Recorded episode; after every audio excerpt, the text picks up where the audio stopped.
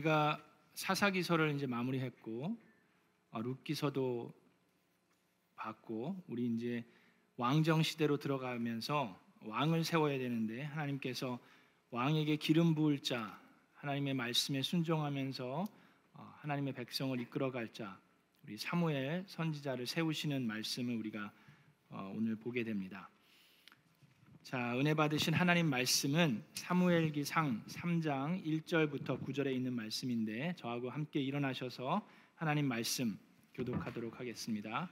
사무엘기상 3장 1절부터 9절에 있는 말씀입니다.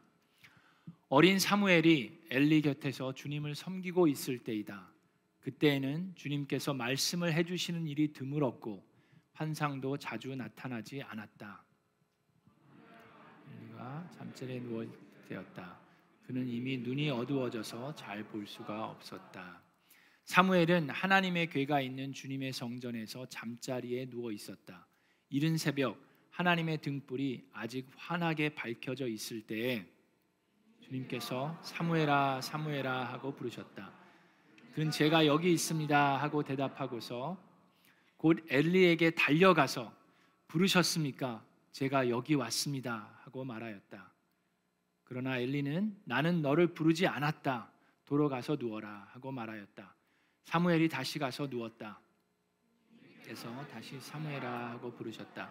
사무엘이 일어나 엘리에게 가서 부르셨습니까? 제가 여기 왔습니다. 하고 말했다. 그러나 엘리는 얘야 나는 너를 부르지 않았다. 도로 가서 누워라 하고 말하였다. 이때까지 사무엘은 주님을 알지 못하였고 주님의 말씀이 그에게 나타난 적도 없었다. 주님께서 사무엘을 세 번째 부르셨다. 사무엘이 일어나 엘리에게 가서 부르셨습니까? 제가 여기 왔습니다 하고 말하였다.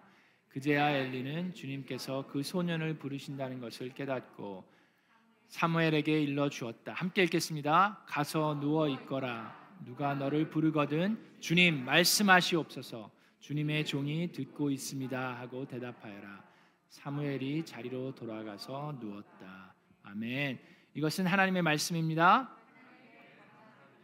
자, 우리 앉으시기 전에 주변에 있는 분들과 인사하겠습니다. 잘 오셨습니다. 반갑습니다. 환영합니다. 하늘 복 많이 받으세요. 여러분과 좀 인사 좀 하세요. 예.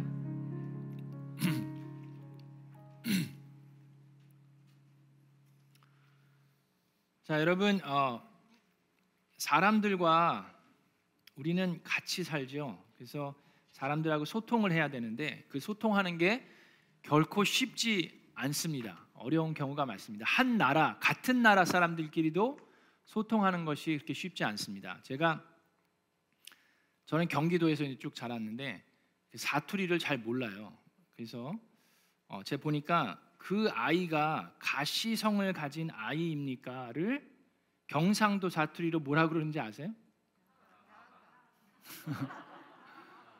그것도 이게 억양이 있더라고요. 그냥 가가 그렇게 하면 안 되고 가가 가가가 뭐 그렇게 얘기해야 되더라고요. 아 그게 아니라 한번 들어보겠습니다. 자 어떻게 해요? 아 가가 가가가 자 이렇게 같은 나라 사람들끼리도 소통하는 게 쉽지 않습니다. 여러분 가족끼리는 어때요? 가족끼리는 여러분 자녀들이랑 소통하는 것이 이렇게 쉽든가요?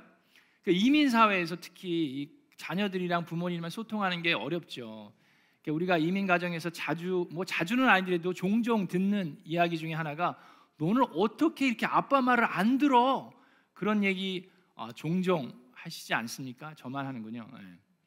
어, 그런 얘기가 있는데 그렇게 이제 아빠가 얘기를 하면 아이들이 또 이렇게 대꾸하는 그 말 대답이 있습니다. 자주 쓰는 말 대답이 뭐예요? 아빠 말을 왜 이렇게 안 들어? 그러면 아이들이 하는 얘기는 What does it mean? 뭐 I don't understand. 영어로 얘기하죠. 못 알아듣는 거예요. 한국말로 얘기하면 여기 계신 분들은 우리 남가주는 이렇게 보니까는 아이들이 한국말을 잘해요. 저는 이제 텍사스에서 와서 그런지 다른 주에 있는 사람들 여기서 태어나서 자란 애들이 한국말을 잘 못하니까 부모님이 한국말로 얘기하면 영어로 대답하면서 못 알아들어요. 그래서 소통하는 게 이렇게 쉽지가 않습니다. 자 그런데 사람들끼리도 같은 나라 사람들끼리도 한 가족끼리도 이렇게 소통하는 것이 쉽지가 않은데 하나님하고 인간하고 소통하는 것이 쉬울까요? 쉽지 않죠. 어렵습니다. 자, 그래서 오늘 하나님의 말씀을 통해서 자, 우리 사무엘에게 하나님께서는 어떻게 소통하셨고 말씀하셨는지를 우리가 들여다봄으로 인해서 우리 또한 하나님을 하나님과 소통하는 법을 좀 배우고 하나님을 경험으로 알아가는 그런 저와 여러분 되시기를 주님의 이름으로 축원합니다. 자, 1절부터 보는데요. 3장 1절에 어린 사무엘이 엘리 곁에서 주님을 섬기고 있을 때이다라고 얘기합니다. 자, 이 1절만 보더라도 여러분 놀라운 사실들이 참 많이 있습니다. 어린 사무엘이 엘리 곁에서 주님을 섬겼다. 이렇게 세 부분으로 나눌 수가 있어요. 자, 하나씩 좀 보겠습니다. 어린 사무엘이라고 그랬습니다. 지금 그 당시 나, 그 사무엘의 나이는 뭐 요세프스나 다른 신학자들은 한 12살이나 그 미만으로 봅니다. 왜 그러냐면 여기 지금 뭐라고 그랬어요? 그냥 사무엘이라고 얘기하지 않았고 어린 사무엘이라고 얘기했습니다. 자, 이 유대인들에게는 13살이 되면 성인으로 취급했어요. 바미츠바를 해서 성인으로 취급했기 때문에 13살 미만의 아이예요. 그죠? 그러니까 아직 어린 나이입니다. 이 어린 사무엘. 자, 이 어린 나이인데 사무엘을 생각해 보세요. 사무엘은 젖을 떼자마자 어떻게 했습니까? 엄마 한나가 이 성전에 데리고 와서 엘리 밑에서 자랄 수 있도록 그냥 이렇게 두고 갔어요. 여러분 한번 생각해 보세요. 젖을 뗀 다음에는 세살 정도, 기껏해야 세 살, 네 살입니다. 그 나이 때부터 부모님과 떨어져서 성전에서 뭐 수도원 같은 데서 생활을 해야 된다라고 생각을 하면 거의 뭐 고아원에서 자란 거나 마찬가지 아닙니까? 부모님이 가장 절실히 필요한 바로 그 어린 나이에 이렇게 떨어져 있었다는 얘기예요. 자, 그리고 이제 이제 사무엘은 이제 11살, 12살 정도가 돼서 이제 막 사춘기 시작하려고 뭐 변성기도 이제 시작하려고 하는 그 나이인데 그러면 그 사무엘의 마음 속에는 그 환경만 보면은요. 나는 부모님이 나를 버리고 간 자식이야. 라든지 난 고아원에서 이렇게 자라는 거야. 라든지 그 마음에 불평과 슬픔과 미움과 억울함이 가득 찰 수 있는 충분한 환경이에요. 그렇지 않습니까? 자, 그런 상황입니다. 엘리는. 자, 그럼에도 불구하고 엘리는 그런 불평과 원망과 미움으로 가득 찬 것이 아니라 주님을 섬겼다고 나오고 자, 그뿐만 아니라 지금 엘리 제사장 밑에서 키웠다 그랬어요. 지금 자, 어린 사무엘이 엘리 곁에서라고 얘기합니다. 엘리는 대제사장입니다. 근데 엘리 제사장은 그렇게 존경받을 만한 사람이 아니에요. 성경의 엘리 제사장에 대해서 어떻게 묘사하고 있냐면 첫 번째로는 하나님보다 자식들을 더 소중하게 여겼다라고 2장 29절에 말씀하고 있습니다. 하나님보다 대제사장임에도 불구하고 하나님보다 자식들을 더 소중하게 여기서 스포일 시켰어요. 자, 뿐만 아니라 눈이 어두워서 잘 볼 수가 없었다라고 얘기하는데 자, 엘리 대제사장은 98에 돌아가셨습니다. 그러니까 나이가 많이 들어서 눈이 안 보이는 건 당연하죠. 근데 여기서 눈이 안 보인다라는 건 그냥 육적으로만 눈이 안 보이는 정도가 아니라 영적으로도 영안이 어두워졌음을 암시하고 있습니다. 대제사장임에도 불구하고 영안이 지금 어두워져 있는 모습이고 자, 뿐만 아니라 엘리 대제사장은 몸이 무거웠다라고 묘사합니다. 그냥 몸이 무거운 정도가 아니라 몸을 가누지 못해서 어, 어쩔 줄을 몰라 하는 정도였어요. 자, 나이가 들면 좀 몸이 무거워질 수 있고 또 걷다가 넘어지는 것은 어떻게 보면 많은 사람들이 경험하는 일입니다. 그래서 조심해야 합니다. 근데 엘리 제사장 같은 경우는 그 정도가 아니라 훨씬 더 이상이에요. 어느 정도냐면 우리가 걷다가 서다가 넘어질 수 있는데 엘리 제사장은 의자에 앉은 상태에서도 몸을 겨누지 못할 정도로 무거워서 뒤로 넘어져 목이 부러져 죽게 됩니다. 자, 뿐만 아니라 그의 아들들도 둘이 있었는데 두 아들이 모두 다 제사장이 됐어요. 그런데 그 두 아들이 나쁜 행실을 하는 것을 보고 아버지가 늙은 나이에도 그 아들들을 불러다 꾸짖지만 그 아들들은 엘리 제사장의 아버지의 말을 무시했다라고 얘기합니다. 엘리 제사장은 이 말씀에 보면 결코 존경받을 만한 제사장이 아니에요. 자, 그런데 사무엘은 그 엘리 제사장 곁에서 쭉 자랐습니다. 자, 그러면 엘리 그 사무엘은 지금 11살, 12살이 되면서 그 마음속에 이제 막 사춘기, 변성기를 겪으면서 어떤 마음이 들을 수 있을까요? 그냥 보통 사람 같으면 어땠을까요? 좀 화도 나고 억울하기도 하고 미움도 생기고 불평이 생길 수 있는 그런 환경에 있습니다. 자, 그럼에도 불구하고 사무엘이 어떻게 했다고요? 그는 주님을 섬겼다라고 말씀하고 있습니다. 이 주님을 사무엘이 주님을 섬겼다는 말은 세 번이나 반복해서 나오는데 2장 11절, 2장 18절, 3장 1절에 세 번이나 반복해서 사무엘은 주님을 섬겼다라고 얘기합니다.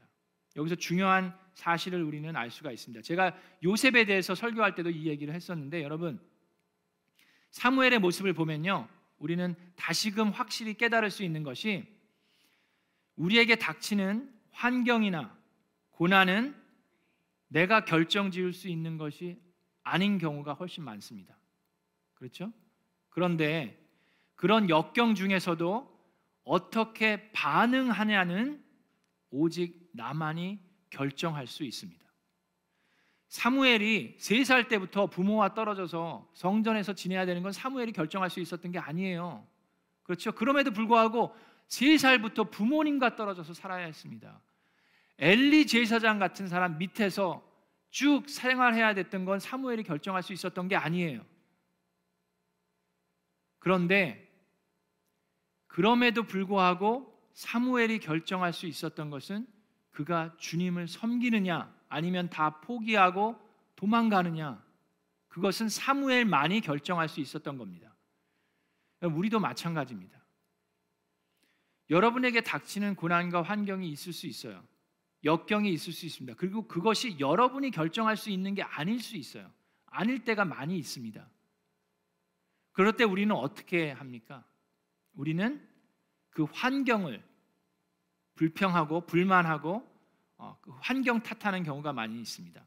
내가 무슨 어, 내가 서울에서 태어났으면 아니면 내가 키가 좀 더 컸으면 뭐 내가 뭐 여자가 아니라 남자로 태어났으면 아니면 내가 뭐 미국에 좀 더 일찍 왔으면 등등 우리는 이 환경을 블레임하고 탓할 때가 있습니다. 또는 어떤 사람들은 주변에 있는 사람들을 블레임하고 탓하는 경우가 있습니다. 내가 부모님을 잘 만났으면, 내가 선생님을 잘 만났으면, 하물며 내가 목자님을 잘 만났으면, 더해가서 하물며 내가 목사를 잘 만났으면 이라고 탓하는 성도님들이 우리 미라클랜드 교회에 있을 수도 있어요. 제가 몰라서 그렇지. 미안해요. 뭐 어쩌겠슈. 배째요. 미안해요. 예. 자, 그런데 환경과 사람을 탓하는 사람은 주님을 섬길 수가 없습니다. 그들은 남들이 자기를 섬겨주기를 바라는 마음이 강하기 때문입니다.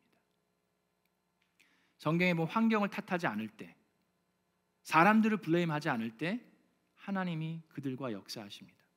요셉도 그랬고 모세도 그랬고 오늘 사무엘도 그 모습을 볼 수가 있습니다. 주어진 환경에서도 열악하지만 그럼에도 불구하고 주님을 섬길 때 하나님은 그런 사람에게 찾아오시고 그런 사람에게 말씀하시고 그런 사람을 통해서 일하시는 줄로 믿습니다. 자, 그 다음 절을 보면 2절과 3절에 놀라운 사실이 또 있습니다. 어느 날 밤 엘리가 잠자리에 누워 있을 때였다. 그는 이미 눈이 어두워서 잘 볼 수가 없었다. 아까 얘기한 것처럼 이 엘리 대제사장의 눈이 어두웠다는 것은 그냥 육적인 눈만 아니라 영적인 영안이 어두움을 암시하고 있습니다. 자, 3절에 보면 사무엘은 하나님의 궤가 있는 주님의 성전에서 잠자리에 누워 있었는데 이른 새벽 하나님의 등불이 아직 환하게 밝혀져 있을 때라고 얘기합니다. 자, 표준 세번역에서는 하나님의 등불이 아직 환하게 밝혀져 있을 때라고 얘기하지만 원어를 보면은 하나님의 등불이 아직 꺼지지 않았을 때라고 표현합니다. 자, 이른 새벽은 어떻습니까? 이른 새벽 하나님의 등불. 성전에는 등불을 올리브 기름으로만 피오한 올리브 기름으로만 피우는데 해가 지면 그때부터 불을 켜서 해가 뜰 때까지 이 등불을 켜놉니다. 자, 아직 등불이 꺼지지 않았다는 것은 밖은 지금 캄캄하다는 거예요. 어둡다는 얘기입니다. 자, 2절과 3절을 보면 어떤 모습을 볼 수 있습니까? 제사장이 그것도 대제사장의 영안이 어두워졌어요. 그 세상은 아직 캄캄합니다. 그런데 하나님의 등불이 아직 꺼지지 않았을 때 하나님께서는 사무엘 같은 사람에게 찾아오셔서 말씀하신다는 얘기입니다. 바로 오늘날 우리의 모습과 비교할 수 있습니다. 많은 교회들이 지금 영안이 어두워져 있습니다. 많은 목회자들이 리더들이 어두워져 있는데 뿐만 아니라 세상은 지금 암흑같이 어두운 가운데 있습니다. 그런데 하나님의 등불이 아직 꺼지지 않았을 때 하나님께서는 하나님의 사람을 찾아오셔서 그의 이름을 부르십니다. 사무엘아, 사무엘아라고 부르십니다. 그리했을 때, 자 사무엘이 어떻게 반응합니까? 제가 여기 있습니다 하고 벌떡 일어나서 대답하고서 곧 엘리에게 달려가서 부르셨습니까? 제가 여기 있습니다. 제가 이렇게 봐서 좋으시는 분이 있으면 제가 달려가 가지고 제가 여기 있습니다. 부르셨습니까? 하려고 했는데 아직까지는 제가 안 보여 가지고 예. 진짜 하려고 그랬어요, 제가. 부르셨습니까? 제가 여기 있습니다라고 했더니 사무엘이 여러분 새벽에 곤이 자고 있는데 누가 여러분을 부르면 어떻게 반응하십니까? 중요한 일인가 보다. 뭐 급한 일이니까 제가 여러분 새벽에 전화하면 어, 여러분 어떻게 하실 거예요? 정신이 있어요 지금?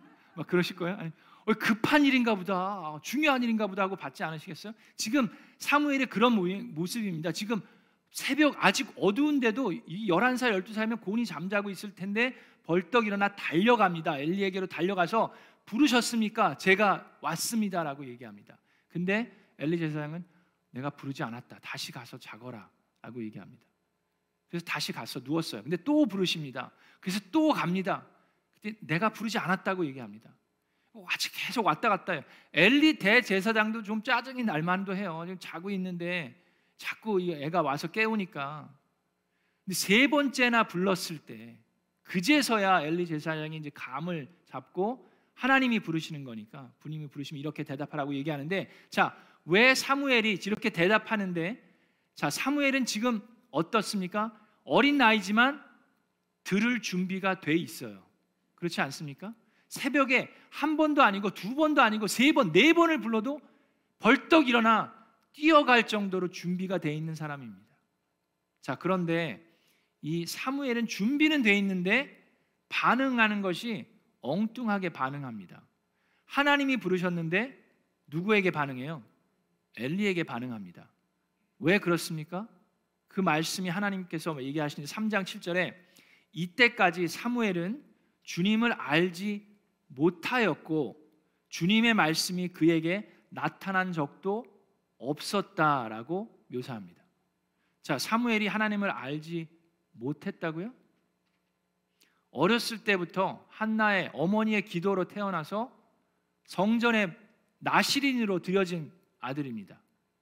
근데 하나님을 알지 못하였다라고 얘기했어요. 그 얘기는 뭡니까? 여기서 알지 못했다라고 하는 히브리 단어는 야다라는 단어인데 그 단어는 하나님을 경험으로 알지 못했다는 얘기입니다. 이건 아주 중요한 포인트입니다. 여러분 사무엘은 어려서부터 하나님에 대해서 들었어요. 그죠? 그리고 믿었고 순종하면서 살았습니다. 그래서 하나님을 섬겼어요. 그런데 지금까지는 하나님을 경험으로 알지 못했다고 얘기합니다. 하나님께서 말씀으로 그에게 모세에게 나타나듯이 말씀으로 나타난 적이 없었다라고 얘기합니다. 여러분, 우리 교회를 통해서 주님을 아직까지 경험으로 알지 못하는 분들이 우리 미라클랜드 교회를 통해서 여러분의 목장을 통해서 예수 그리스도를 경험으로 알게 되시는 그런 놀라운 하나님의 은혜가 임하기를 예수 그리스도의 이름으로 축원합니다. 자, 말씀을 경험하기 위해서 우리는 준비되어야 될 것이 있습니다. 여러분 여기서 중요한 사실이 있는데요. 사무엘이 하나님을 알지 못했다고 그랬어요. 그죠? 근데 엘리의 두 아들들도 하나님을 알지 못했다라고 얘기합니다. 자, 2장에 보면 어, 엘리의 아들들은 행실이 나빴고 그들은 주님을 무시하였다라고 12절에 나와 있는데 이 표준 세번역에는 무시하였다고 돼 있지만 원어로 보면 하나님을 알지 못했다라고 얘기합니다. 자, 그런데 엘리 제사장의 두 아들이 하나님을 모르는 것과 사무엘이 여기까지 몰랐던 것에는 큰 차이가 있습니다. 자, 공통된 점은 뭐예요? 엘리 제사장의 홈리와 비니아스 두 아들과 사무엘의 공통점은 어렸을 때부터 하나님의 말씀을 듣고 자란 거예요. 엘리의 밑에서 대제사장의 밑에서 제사장이 될 때까지 하나님에 대해서 들을 수밖에 없습니다. 그죠? 들어 듣고 자랐어요. 그 사무엘도 나시린으로 태어나서 엄마의 기도로 엘리의 밑에서 하나님에 대해서 들으면서 자랐어요. 그거는 공통된 부분이 있는데 자 다른 부분은 뭡니까? 엘리 제사장의 두 아들은 하나님의 말씀을 들었지만 믿지 않았을 뿐만 아니라 무시했어요. 그리고 순종하지 않았습니다. 그런데 사무엘은 어렸을 때부터 하나님의 말씀을 듣고 믿었고 그것을 순종했습니다. 주님을 섬겼다라고 기록되어 있어요. 자, 여기에는 큰 차이가 있습니다. 우리가 알아야 하는 게 있어요. 여러분, 믿음은 어떻게 해서 옵니까? 믿음은 들음에서 온다라고 로마서의 사도 바울이 고백합니다. 그런데 믿음은 들음에서 오는 것이 맞습니다. 그런데 듣는다고 해서 모두 다 믿는 것은 아닙니다. 들었음에도 불구하고 믿지 않는 사람들이 있어요. 자, 그 얘기는 뭡니까? 결국 결론은 믿음은 본인의 결단이라는 얘기입니다. 홈리와 비니아스도 들었어요. 그러나 그들은 결심을 했어요. 무시하기로 결단을 내렸고 사무엘은 들었습니다. 아직 하나님을 알지 못했어요. 아직 하나님을 경험하지 못했지만 그 들은 말씀을 가지고 믿고 순종하기로 결심하면서 살았습니다. 그랬을 때 하나님께서 그를 찾아오셨어요. 여러분, 들은 하나님의 말씀을 믿겠다고 결단할 때에 하나님과의 소통이 시작됩니다. 아멘. 들은 말씀을 믿음으로 순종함으로 내가 결단할 때에 하나님과의 소통이 저와 여러분의 삶에서 시작됩니다. 하나님께서 우리에게 말씀해 주시는 여러 가지 방법들이 있습니다. 그 중에 세 가지만 말씀드리면 첫 번째는 하나님은 여러분에게 기도의 응답으로서 말씀해 주실 수 있고 소통하실 수 있습니다. 그렇기 때문에 우리는 기도해야만 합니다. 기도도 하지 않으면서 하나님께서 말씀해 주시기를 바라는 사람들이 있어요. 지금 이 사사 시대에 그런 사람들이 그렇습니다. 하나님께서는 이 시대에 조용하셨다라고 얘기하는 것들은 하나님께 울부짖으며 기도하는 사람이 없었기 때문이에요. 근데 한나는 그렇게 기도했습니다. 한나가 그렇게 간절한 마음으로 기도했을 때 하나님께서 응답해 주셨어요. 예레미야 33장 3절에 뭐라고 얘기합니까? 너는 내게 부르짖으라. 내가 내게 응답하겠고 내가 알지 못하는 크고 비밀한 일을 너에게 보이리라라고 하나님께서 약속하셨어요. 지금 이 어두운 세대에 우리는 하나님께 부르짖으며 기도하는 사람들이 필요합니다. 하나님은 여러분에게 기도의 응답으로 소통하시고 말씀해 주십니다. 두 번째로 하나님께서 우리에게 소통하시는 방법은 하나님의 사람들을 통해서 말씀하시고 소통하십니다. 자, 사사 시대에 하나님께서 사사들을 나시린을 택하셔서 그들을 통해서 말씀하셨을 뿐만 아니라 선지자들을 통해서 예언자들을 통해서 얘기하셨고 신약 시대에도 사도들을 통해서 하나님께서는 말씀하셨어요. 사람들을 통해서 말씀하셨어요. 지금도 사무엘을 부르시는 이유가 사무엘을 통해서 말씀하시기를 원하시기 때문이에요. 근데 문제는 하나님의 사람들의 말씀을 들어야 되는데 우리는 세상 사람들의 말을 하나님의 말처럼 듣는 경우가 있어요. 그러면 우리는 큰 문제를 당하게 됩니다. 하나님의 사람들을 통해서 들을 수 있습니다. 세 번째는 무엇보다도 확실한 것인데 우리 이 시대에 확실하게 하나님께서 우리와 소통하시는 것은 바로 하나님께서 우리에게 주신 살아있는 하나님의 말씀, 성경 말씀입니다. 하나님의 말씀은 살아있고 힘이 있다라고 얘기합니다. 그 살아있는 말씀이 여러분의 영과 혼을 쪼갤 때에 하나님께서 여러분과 소통하실 수 있습니다. 세 번이나 이렇게 부르시니까 그제서야 이 엘리는 그제서야 깨닫고 하나님께서 또 부르시거든 이렇게 대답하라고 얘기합니다. 주님 말씀하시옵소서 주의 종이 듣겠나이다. 이 또한 안타까운 사실을 우리는 발견할 수 있습니다. 주님께서 사무엘에게 말씀하시는데 대제사장인 엘리에게 말씀하시지 않으시고 어린 소년 사무엘에게 말씀하시는데 그 하신 말씀이 엘리 제사장과 그 아들들인 제사장들이 들어야 하는 말씀입니다. 심판에 대한 말씀을 하시는데 이 제사장들과 대제사장인 엘리와 그 아들들 홈리와 비니아스에게 하시는 말씀을 그들에게 직접 하시지 않고 사무엘에게 하셨어요. 왜 그렇습니까? 그 답은 아, 너무 간단해요. 그들은 들을 준비가 되어 있지 않습니다. 엘리의 두 아들들은 하나님의 말씀을 아버지의 말씀을 무시하는 사람들이었어요. 들을 귀가 준비되어 있지 않았어요. 그런데 사무엘은 어떻습니까? 아까 봤듯이 새벽에 그렇게 여러 번 불러도 계속해서 깨어 일어나 하나님 말씀하시옵소서. 제가 여기 왔습니다. 들을 준비가 돼 있는 사람이었습니다. 이 엘리의 두 아들들은 주님의 말씀을 무시하는 사람들이었고 그들의 행실은 악합니다. 2장 12절에 엘리의 아들들은 행실이 나빴다라고만 번역이 되어 있는데 원어로 보시면 그들은 엘리의 아들들은 벨리엘의 아들들이었다라고 얘기합니다. 벨리엘은 이 우상을 얘기하고 사탄을 상징합니다. 그들은 그냥 무시한 정도가 아니라 악했다라고 하나님의 말씀을 묘사하고 있어요. 자, 그리고 그 사탄을 상징하는 이 벨리엘의 또 다른 의미는 그냥 worthless예요. 그냥 있으나 마나한 존재라는 얘기입니다. 제사장임에도 불구하고 엘리의 아들들은 악하고 있으나 마나한 존재라고 성경은 묘사하고 있어요. 그런 이들에게 하나님은 말씀하시지 않으셨고 하나님의 말씀을 귀하게 받아들일 준비가 되어 있는 사무엘에게 말씀하십니다. 자, 주님께서 그 심판의 말씀을 하셨어요. 그 어떤 것으로도 그들이 아무리 제물을 바치고 제사를 지내도 그들의 죄가 용서되지 않을 것이라고 얘기를 하는데 하나님께서는 어떻게 얘기하십니까? 자, 2장 25절에 그들은 아버지가 이렇게 꾸짖어도 그들의 그, 그 홈리와 비니아스는 아버지의 말을 듣지 않았다. 주님께서 이미 그들을 죽이려고 하셨기 때문이다라고 얘기하는데 자, 이 얘기는 하나님께서 그들을 죽이려고 했기 때문에 그들이 하나님의 말씀을 무시했다가 아닙니다. 그게 아니라 그들이 하나님의 말씀을 무시했기 때문에 하나님께서 그들을 심판하기로 결심하셨다라는 얘기입니다.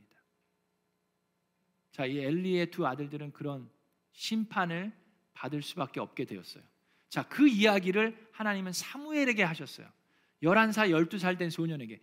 그러니까 이 소년이 그 말씀을 듣고 엘리 대제사장에게 그 말씀을 그대로 전하기가 두려웠다라고 얘기합니다. 두렵지 않겠어요? 자, 그랬을 때 엘리는 이 사무엘을 잡아놓고 데려다 놓고 얘기합니다. 주님께서 너에게 무슨 말을 하시더냐? 엘리 제사장은 지금 대제사장인데 하나님이 본인한테 얘기하지 않으시고 이 어린 사무엘에게 얘기를 하신 것이 궁금할 수밖에 없습니다. 지금 불안해요. 뿐만 아니라 2장에서 하나님의 사람이 엘리 제사장에게 와서 심판에 대해서 이미 얘기를 했습니다. 지금 엘리 제사장은 몹시 불안하고 지금 되게 불편합니다. 자, 주님께서 너에게 무슨 말씀을 하시더냐? 나에게 아무것도 숨기지 말아라. 주님께서 너에게 하신 말씀 가운데서 한 마디라도 나에게 숨기면 하나님이 너에게 심한 벌을 내리고 또 내리실 것이다. 여러분 이게 대제사장이 어린 아이한테 할 소리입니까? 지금 거의 협박조로 하는 거 아니에요? 자, 이만큼 엘리 제사장은 지금 절박한 상황입니다. 지금 벌써 하나님의 사람이 와서 심판에 대해서 얘기를 했기 때문에 지금 두렵고 떨리는 마음이에요. 근데 하나님께서 사무엘에게 하신 말씀이 궁금할 수밖에 없습니다. 자, 그랬을 때 사무엘이 또 다시 반응하는데 사무엘은 본인의 생각이나 의견을 얘기하지 않고 하나님이 하신 말씀 그대로를 대제사장인 엘리에게 전합니다. 하나님의 말씀은 단 한 획도 우리가 뺄 수도 없고 더할 수도 없습니다. 하나님의 말씀은 그 말씀 그대로 받아들여야 합니다. 우리의 생각과 의견을 집어넣는 순간 그 말씀이 희석됩니다. 그러면 힘이 없어요. 사무엘이 그렇게 담대하게 말했을 때 하나님께서 사무엘을 더욱더 높이 쓰십니다. 그리 되었을 때 3장 19절에 사무엘이 자랄 때 주님께서 그와 함께 계셔서 사무엘이 한 말이 하나도 어긋나지 않고 다 이루어지게 하셨다라고 얘기합니다. 그래서 온 이스라엘은 사무엘이 주님께서 세우신 예언자임을 알게 되었고 그가 말을 하면 온 이스라엘의 귀를 기울여 드렸고 그가 살아 있는 동안 하나님께서 이스라엘 백성을 보호하셨습니다. 여러분, 자 바로 이 시대에 사무엘과 같은 사람들이 필요합니다.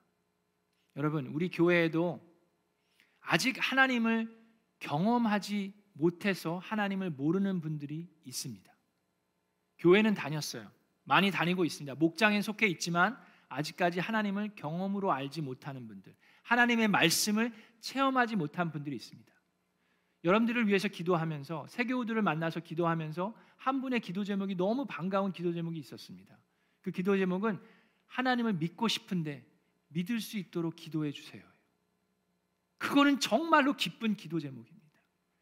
우리가 함께 이 어두운 세상에 세상과 타협하고 있는 교회들 앞에서 세상은 어둡다고 비난하고 비평하는 것이 아니라 바로 이 시간 우리가 사무엘처럼 아직 하나님의 등불이 꺼지지 않았을 이때에 우리가 주님 말씀하시옵소서 주의 종이 듣겠나이다 하는 사람들이 우리 미라클랜드 교회에서 일어나기를 주님의 이름으로 축원합니다.